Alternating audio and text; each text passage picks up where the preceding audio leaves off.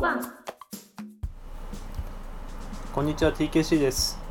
こんにちは井上ゆずですポッドキャスト猫に小判の第43回ですこの番組はパーソナリティの2人が最近あったことや気になることなどについて話す番組ですはいはい9月に入りましたね本当ですね気がついたら9月ですねセプテンバーやセプテンバーよいやな今ん日かもさラジオね、あ、あごめんねどういぞやラジオ聞いてたらうんもう本当にもう本日もう今日から9月ですね学校始まりますね会社始まりますねそれでは行きましょ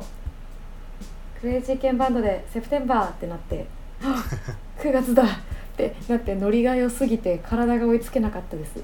ああもうやばいよって2021年、気抜いたら終わりに差し掛かってるからねなんかこういうコロナ禍なのもあってなんか時間が経つのが、ね、ちょっとうーん早早いっていうかうん、うん、なんかもう気がついたらだよねそうそうそうそうそんな中でさなんか最近おいろいろあったなと思っていろいろこう話すことを考えたんだけどさうんう俺っんて結構、なんだろうな結構ね細かいやらかしをやってて、ねそんな印象ないんだけどねねなんかねあんまり人に迷惑はかけないんだけど自分の中で、あこれやってんなっていうやらかしが結構あって さちょっとその話したくてさ、なんはかいえーっとコロナのワクチンってゆずちゃんも2回打ったんだっけうんもうね8月の中旬に2回目も終わってもう何週、もうそうだ2週間ぐらい終わって経ちましたあもうじゃあ2週間経って一応免疫ついたのがね免疫バリバリの予定です、うん今のところあでもなんか免疫はついたといっても、ね、マスクはした生活はした方がいいらしいから、うんそこはね気をつけなきゃいけないんだけどうん結局ああのえ重症化しないためだけっていう意味ではねそう,、そうそうそそれだけなんでしかないのでね、う、うんうんまあ、十分注意しましょう今後もねはいねいやなんかそれでさその俺の住んでる区うんが、うんうんそのコロナワクチンのその予約開始しますみたいなやつでサイトを作ってるんだよね。あうんうんはいはいそうそうでうちの住んでる区の普通の予約のサイトで、確かね、うん8月違う7月か7月から予約開始したんだけどうんうんもうねあの高速の椅子取りゲームしてるみたいな感じなんだよね。あーサイトがね、もう一瞬で埋まるんでしょそういうところがねそうそうそうそうなんか基本的にそのマイページを作って、んうん、そこからその予約フォームに行くときに、えー、と日付から予約するか、会場から予約するみたいな会場名から予約するみたいなやつではいは大い体会場名で選んでその空いてる会場をこうまとめて検索すできるようなシステムがあってうんで大体こう普段結構余裕がある場合であれば家の近くとかの会場を選んで、それでそこからこう日付のカレンダーのところに行って押してうん時間のところに行って押して予約するみたいな感じなんだけど、うんもうね、はいはいうちの住んでるところはもう椅子取りゲームがすごすぎてうんあのあーそうなんだまずその会場で今空いてる会場っていうのがなんか3つぐらいポンって出て、それを急いで押してうんそしたらカレンダーのその予約できる日付ってなんか色が変わってるんだよねあーはいはいでえっ、と8月ない9月ない10月ないっつってもう全部うんもうなくその時点でなくなってるのさはいはいはいでまたあのページをリフレッシュしてあの空いてるところをもう一回探して、で次はカレンダーあ色ついてるとこあったっつってあここだっつってうん押したら、もう全部埋まってますってなってあああーってなってもうなんかね多分ねそのキャンセルした人がポンって出たら、うんその椅子を奪い合うみたいなーうん感じになっててそもうこれは予約はできねえなと思って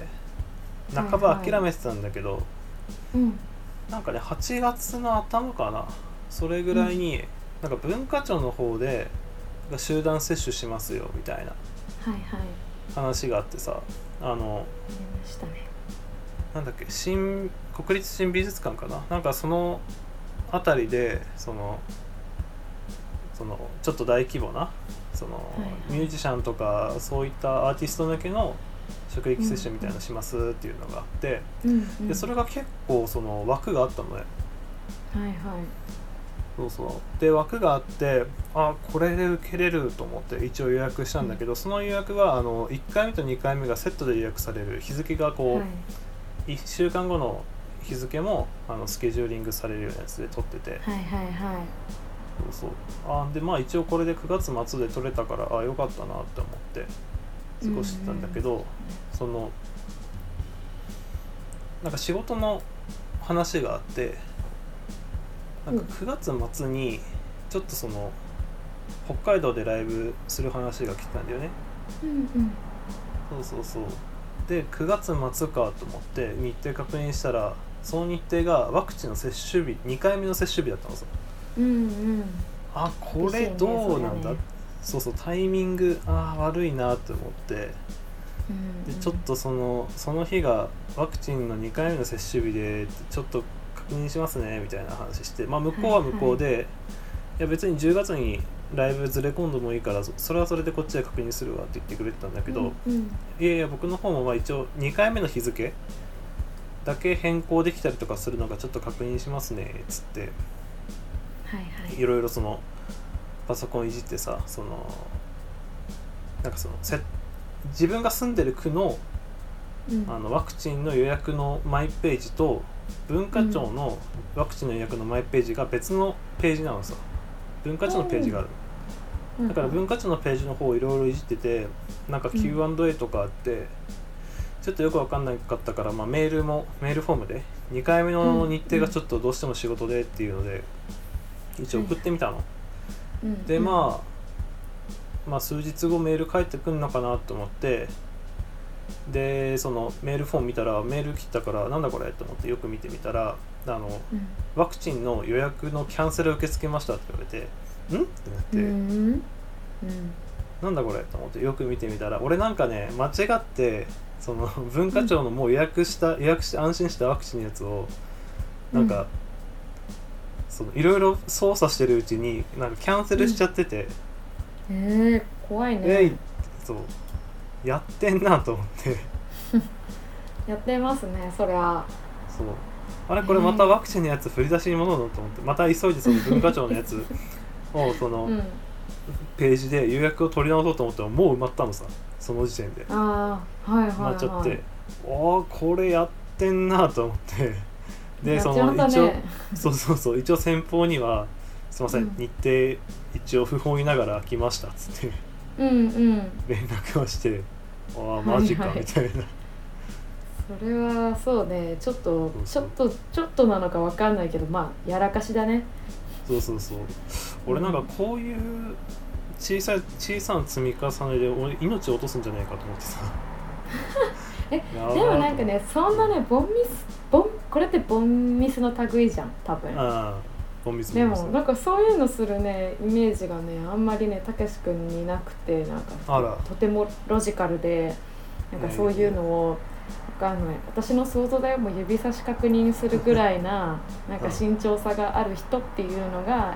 い今私の中ですごく覆されたよいやいやなんかねあんまり人に迷惑をかけるお水はしないんだけど、うん自分の自分の中でね解決するボンミスは結構するんだよねで、まあ、結局その後ね天末としては、なんかその区でその、うん楽天かな楽天の方でこううんうん職域接種で確保してる分を区に回しますよっていうのがあって、うんうんはいはいでそれの枠が、まあ、結構そのなんだ15分おきのこの枠があって各100個ずつとか、うんなんかそういう結構な規模であったから、まあ一応それで予約してはいはいそうそう2回目を9月末で予約できるような感じになったんだけどおおそうそうそうでなんかさ最近その異物混入のロットあったじゃん。うんありましたねうん、あれがねちょうど俺受けたやつが それになってておうおうおうと思っておうあやってんなと思ってそっかあええなんか私そこさシリアル番号とか分かってないけど私も期間的にはうん一緒だったからまあちょっと私もこう調べないっていうのもちょっとよくはないんだけどうん、万が一可能性は全然あるなとは思ってるんだけど今のところ生きてます、僕も今のところ生きてます、今のところあのそうなんとなく抗体ができているんだろうっていうことを別に日々に感じることもなく生きておりますはい今私強いみたいなの一切ないですいいねちなみに副反応的には何日ぐらい続いたの、ゆうちゃん2回目のやつはあーあ2回目はね、えーと接種えー、とまず前日の、えー、と16時ぐらいにあ前日というか受けたのが16時で翌日のえっ、とねひまあ10時とか朝の10時とか9時だからまあ18時間後あとかかな、うんうん、18時間後くらいにはうん発熱していて、で私解熱剤を飲むとあのー、熱が下がりすぎちゃった経験があってうんうんちょっえー、とあそういうのなんだそうそうあの平熱って多分人間36度くらいの人が多分多いと思うんだけど私もそこら辺なんだけどうんもともとね熱がすごい平熱が高くて7度1分ぐらいだったんですよ。うんあそうなんだ、まあ、だいえーだいぶね落ち着いてきて年重ねて落ち着いて今も6度5分とかなんだけど、はいはいその7度台だった時に平熱あの解熱剤のせいでね35度5分とかになっちゃったことがあっておーあのなんだろう熱を上げるものってあんまりないじゃんそう逆にねまあ葛根湯とかあ体を温めるみたいななうんうんなんかね温めることはしていたんだけど熱をなんか上げるともちょっとまた格好とも違うと思うんだよねうんなんかそういう意味であのすごい解熱剤で怖い経験をしてたのではいはい飲まないって決めてうんあの痛み止めみたいなのはちょっと飲んだけどはいはあいのまあ8度9度までは行きましたけどねう普通18時間後にはなんで解熱剤は飲まぬと決めて頑張ったので、ポカリは4リットル5リットル飲んでんうんうんうんで汗をかいたらすぐ着替えるで、はいはいはシャワーを浴びるで横になるみたいなのを、まあ、インフルエンザを結構経験してたからそういう意味じゃねいなんかうんノウハウが小さい頃からねそういうのはがい身についてたんだなっていうのが、今回一番それが助かったかなやっぱ一人暮らしねしてるとやっぱり本当に大変って言うじゃない、だうんうんけどもう前日めちゃくちゃ買い込みましたよもうえどれぐらいの期間だったの2日ぐらい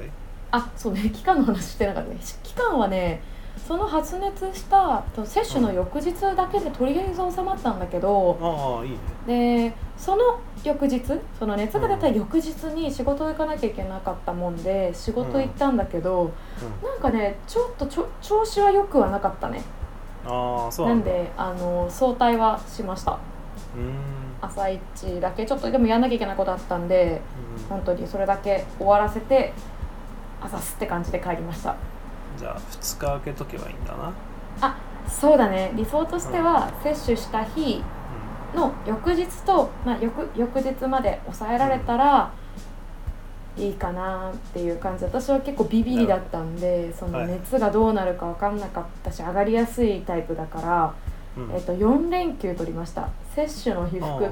接種の日と、まあ、あその翌日は あの翌々日は会社行ったけど、うんその会社行って翌日も休み取ってましたね。ああいいね、そうそうだからそれぐらいもし余裕が取れるようだったうらっていう感じだけどまあ男性はそんなにねどうなんだろうわかんない女性男性あるのかもわかんないんだけどん、若い人は、関係なね、じ結構大変、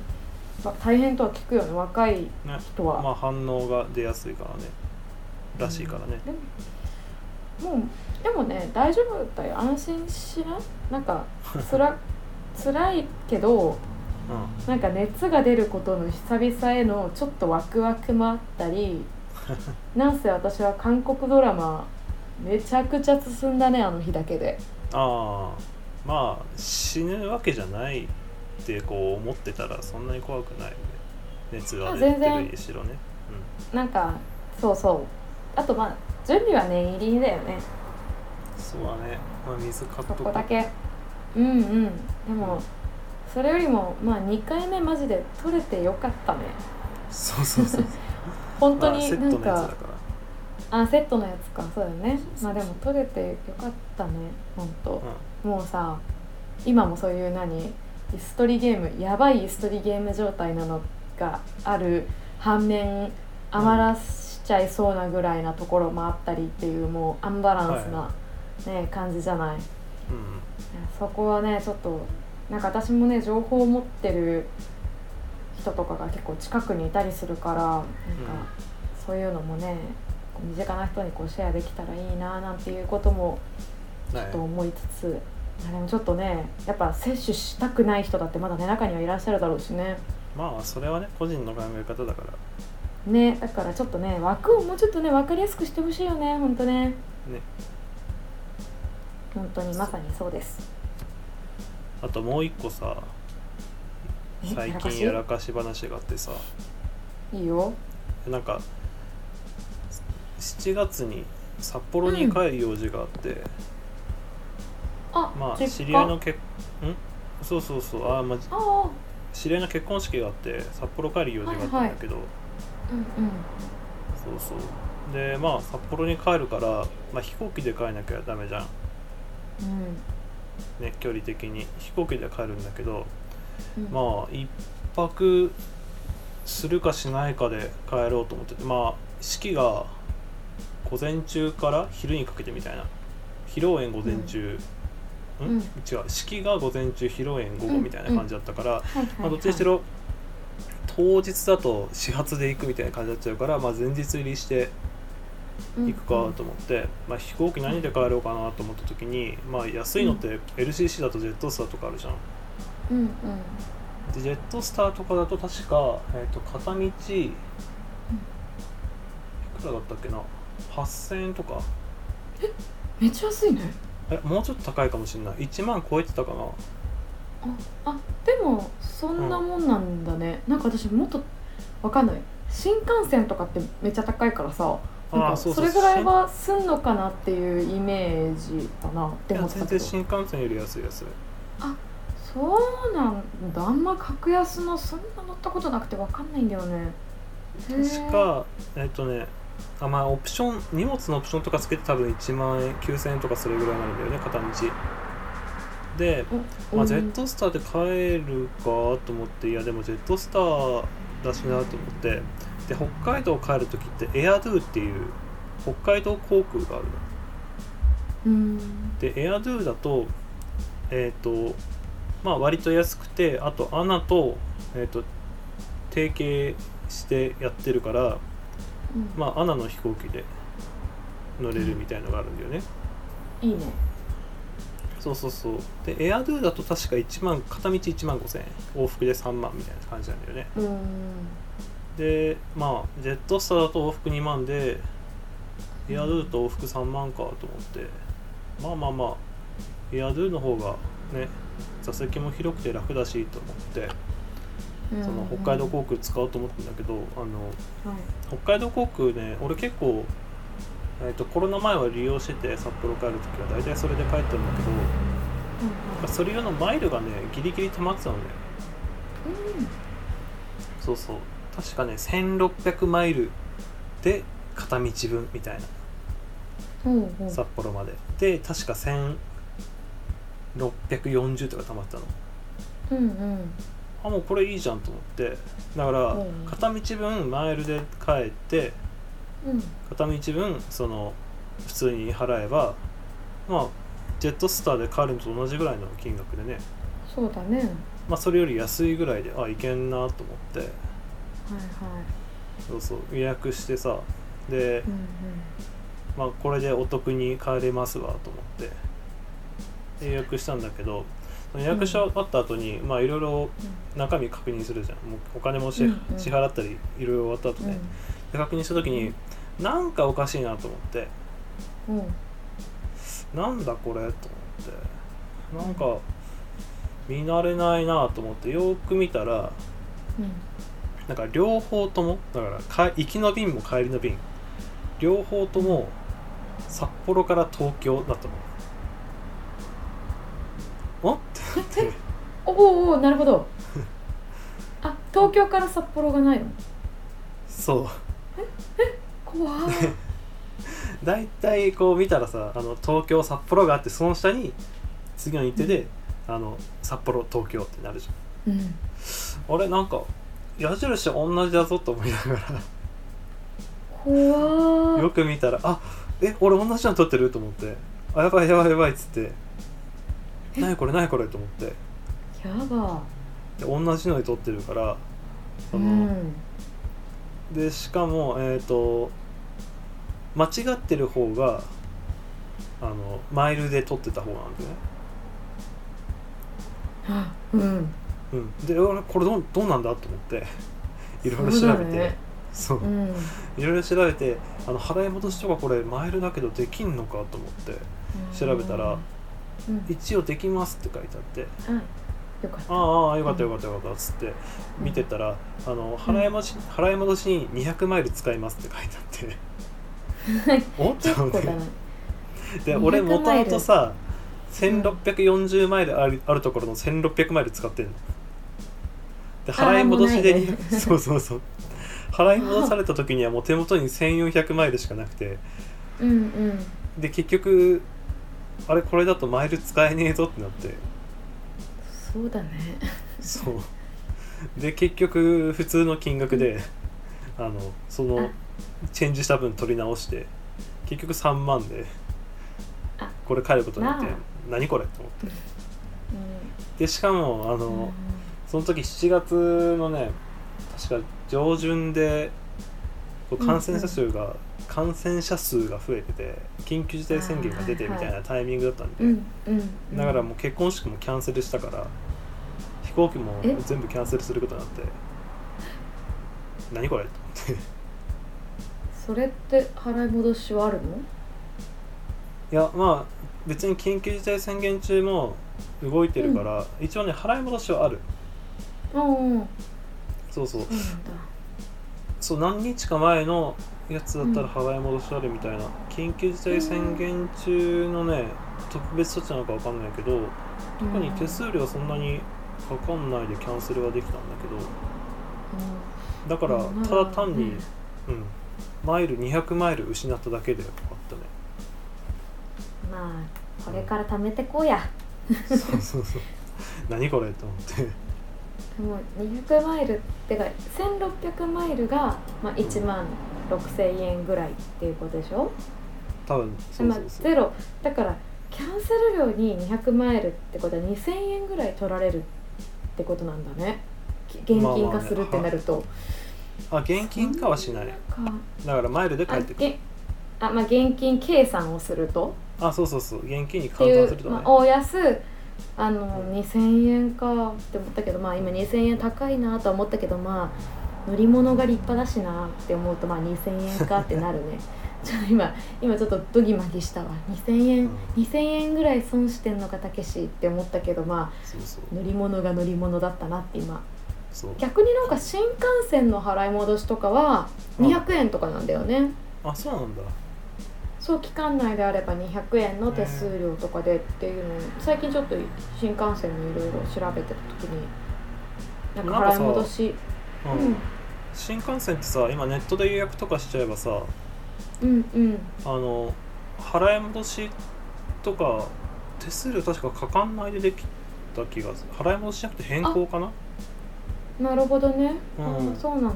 俺前そうなんだ現そ物うでチケットがあるからねあはいはいあはいのその場合はただからちょっとちょっとそれで調べてたっていうのもあったんだけど多分そうあのなんかすごい勧められたよなんかなんとかにするとあなおんか得ネでッすトで買うとなんとかでお得ですみたいなすごい書かれて、ああそうなんですねそそれはそれを進めてきますわなとは思ったそうそう確か前、うんネットで予約してうん、うん、スイカに入れるのかな、スマホのスイカに確かそのままチケット入れれて、うんだからスマホのタッチで発見とかしないでスマホのタッチで新幹線乗れた気がするへえ楽ちんだチケねうん、確かチケット出さなかった気がするけどどうなんだろろチケットの確認の時とかどうするんだろうね出してたのかなあでもさ例えばうんグリーン車とかでもさなんかこう画面見せたりとかするよね、なんかこう多携分帯の画面とか見せたりとかしたことあるわ、うんうん、あとなんか上にピッてタッチとかするよねあタッチしたかもタッなチんしかたあかのもしんねえなのなんか色が変わってるとうん乗り過ごしてる可能性があるから起こしてくれたりするっていうのをあのあそうなんだ友達友達があの元寝しちゃった時になんかうん2駅ぐらい先のところあたりで、うんまあ、かろうじて降りられたのは駅員さんが起こしてくれたおかげみたいなこと言ってましたよあいいねそうそれはいいよね新幹線、まあ、乗り物にねでも本当に移動がねうん本当になくなったよね、こういうご時世でさ本当にそうだね一応今月大阪のライブでまた新幹線使うかもしんないけど、うんどうんうなくならないといいなそうだね私もね本当近々だけども大阪に行くけれども、うそうねまあまあ多分だい、まあ、こんな割と直前だからななくなるは多分ないとは思うんだけど、ん、うんね、今ちょっとね読めなすぎてでも本当にあの観光とかはさ本当にできないじゃないうんうん、そうだ見知ね、らぬ地に行ってやっぱりうん観光したいなっていうのはこう思うことがあるけれどもうん、あでも大阪とかはね私はやっぱ霜降り明星が生まれ育った地に私も足をこう運べるという のはなんか押せるななんかすごいあーそういう意味でも私は勝手にワクワクしてます意味が分からんけどワクワクしてますあれじゃないのあの実家の焼肉屋とかあでも閉まっいてやのそうねあミキはどうなんだろうちょっとやってるのかな分からないけどまあ割とねそうそう、うんちょっとそういうとこもねなんか落ち着いたらねあのねそれこそさ韓国ドラマとかの政治巡礼とかさ、ああいいでますあ、ね、そそこまで実際するかどうかわかんないけどなんかうこんう、今台湾食べの食べ物とかブームだしなんか落ち着いたら台湾台湾のご飯食べにね行ったりとかしたいし台湾の食べ物、ね今何流行ってんの今ねあぜいろいろ流行ってるけど、まあ、私が今結構流行っ自分の中でブームなのはあの豆乳の朝食豆ジャンっていうも当の時なんだけど豆ジャン多分ね調べるジャンジャンっていう字がいわゆる難しい系のあああれなんでひらがなで多分豆ジャンとか入れると割と今ああはいはいはいブームですごく人気でで私はもうねあの作り方を適当にクックパッドで調べ調べてあのあなんちゃって作豆ジャンを作って毎朝食べてます、はいそうですあの有名なのが東京豆ジャン生活っていうってんのあれどこにあんだっけ品川とかの方でしたかねうんないそういうチェーン店がで行きましたけどいやーここね朝の9時開店なんですけどもうね、めちゃくちゃ行列並んでてでもうなくなり次第終了系のお店なんですけどそうで当社ってチェーンま個人店あなんかねチェーンになんかもう1店舗できたとかいう話を聞いたけどうんそこの私の行ったところは多分第1号店みたいなあ感じれでかねあのスンドゥブのチェーン店みたいな感じで流行ってくるのそうかねね多分そうだと思う朝ごはんでもね朝ごはんをやっぱうん抜いてる人とかって今多いじゃないそうだねそういう人からすると結構ねしっかり重かったっすね私はもうあそうなんだあの朝ドゥンって感じだったけどでもこう、うん体がこうなんかちょ腸内正常化がこうなんかできる感じはしたのでなんかあそれからちょっともどきだけどうまんあ豆乳を温めて、でザーサイと、まあ、ネギとあとラー油とかちょっと醤油も入れたりしてで、あの揚げパンが入ってるんですよ。あ徴としてあは別に米とか入れてるわけじゃないんだそうそうあの中身としてはあったかい豆乳なんだよあーで黒酢とか入れてちょっと固めるんだポロポロにするんだそうあそうあとは私はもうなんか固めるのとかが面倒くさくて普通に豆乳の中に、あの絹豆腐とかを一緒に入れたりとかしてーなるなほんどかとろみ感を出したりとかあとはローカーボじゃあんのそうそうあとあのあれなんて言うんだっけあそう揚げ揚げパンの代わりに、うんあのー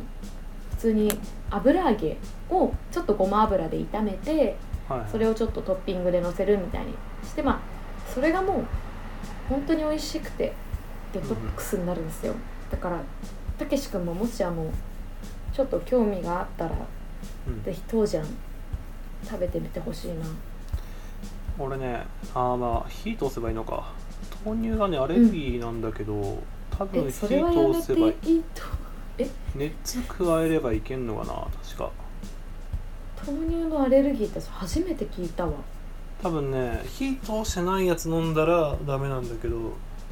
火ー通んせばいけんのかなんか結構グラグラに任せたら多分いけると思うなんかグラグラに煮ないでくださいっていつもさクックパッドで言われるけどさそうね、まあいつももう吹きこぼれマックスでってなって作ってるから本当にあの全く本格的ではないですへうん、そうそうえ豆乳のアレルギーってじゃあ豆腐とかはダメなのいや豆腐大丈夫なんかねタンパク質が変異してれば大丈夫だから豆腐とか、あまあ、湯葉とか納豆とかは大丈夫、だあから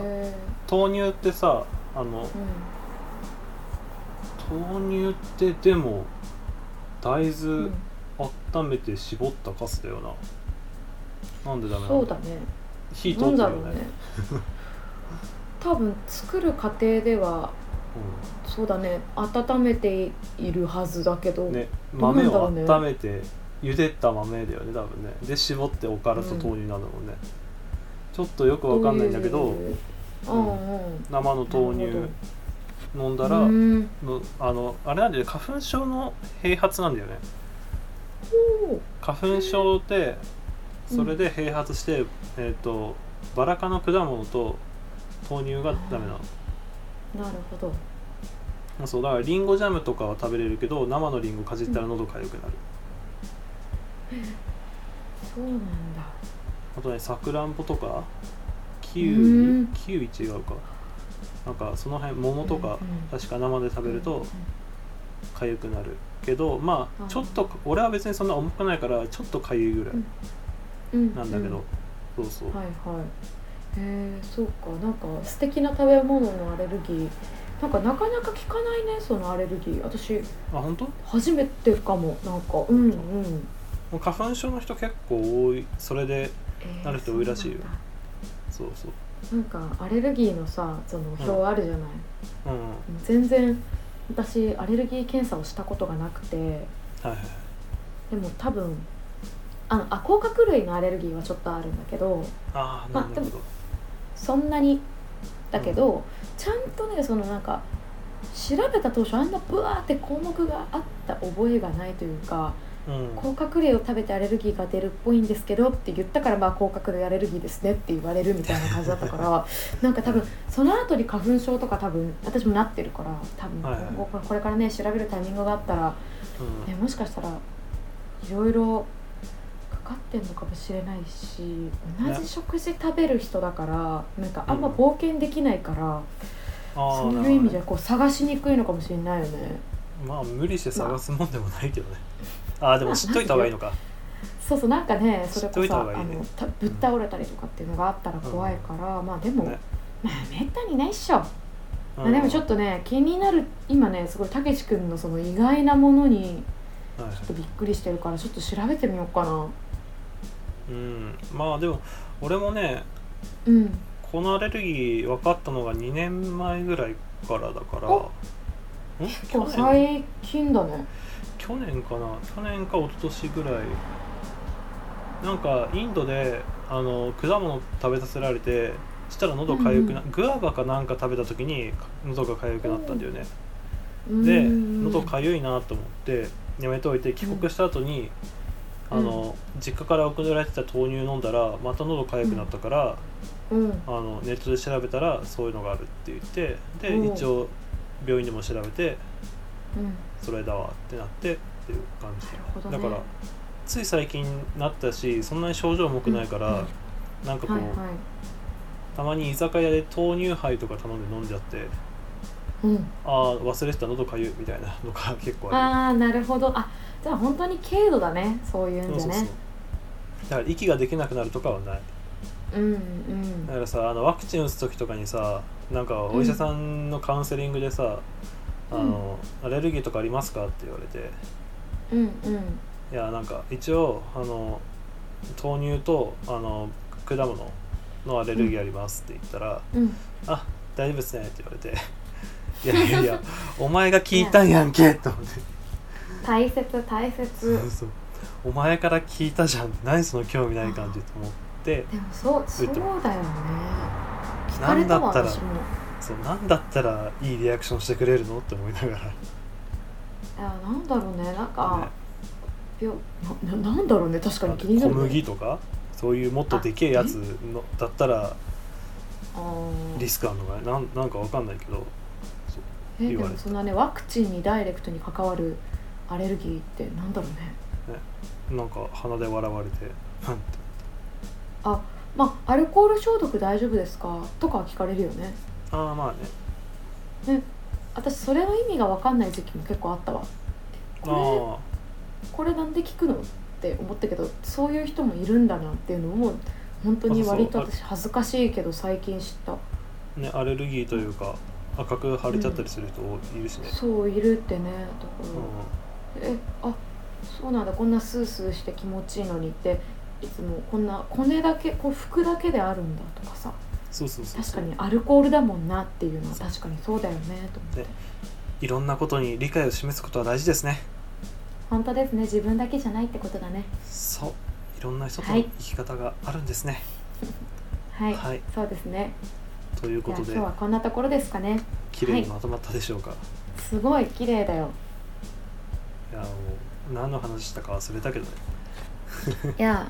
じゃあお願いしますとおっちょこの話とかでしたね。はい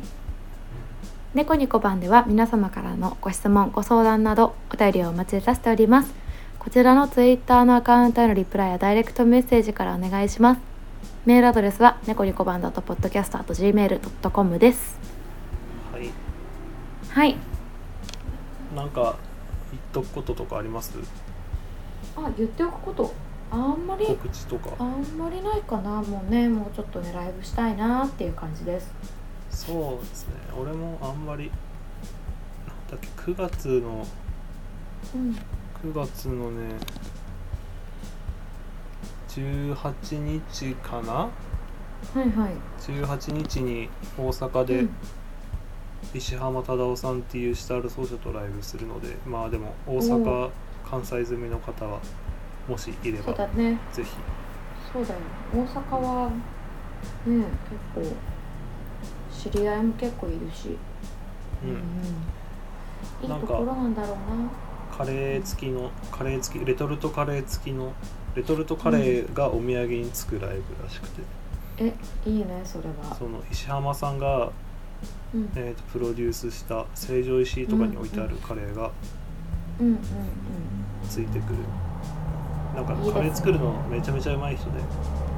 はいはいインド人よりカレー作るのうまい日本人でいやー素晴らしいね